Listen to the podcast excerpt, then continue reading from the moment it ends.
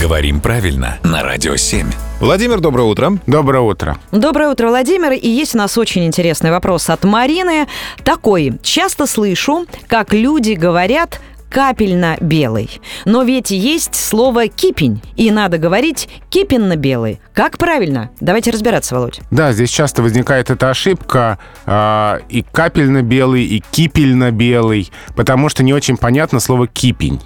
А на самом деле кипень а, это слово, которое обозначает белую пену на поверхности воды при кипении или бурном волнении. То есть здесь прямая связь с глаголом кипеть. Кипеть и кипень, белая пена, которая образуется.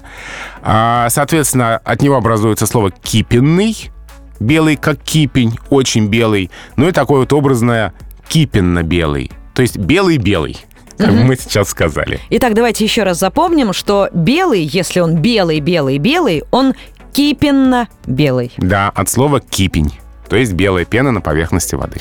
Или, как сказали бы дизайнеры, в цифрах RGB вот этих вот самых 255, 255, 255, абсолютно белый. Спасибо, Юра, тут разобрались. Если у вас есть вопросы э, Владимиру Пахомову и Юрию Гурьянову относительно колористики в RGB, не стесняйтесь, задавайте, на все ответим, на все расскажем.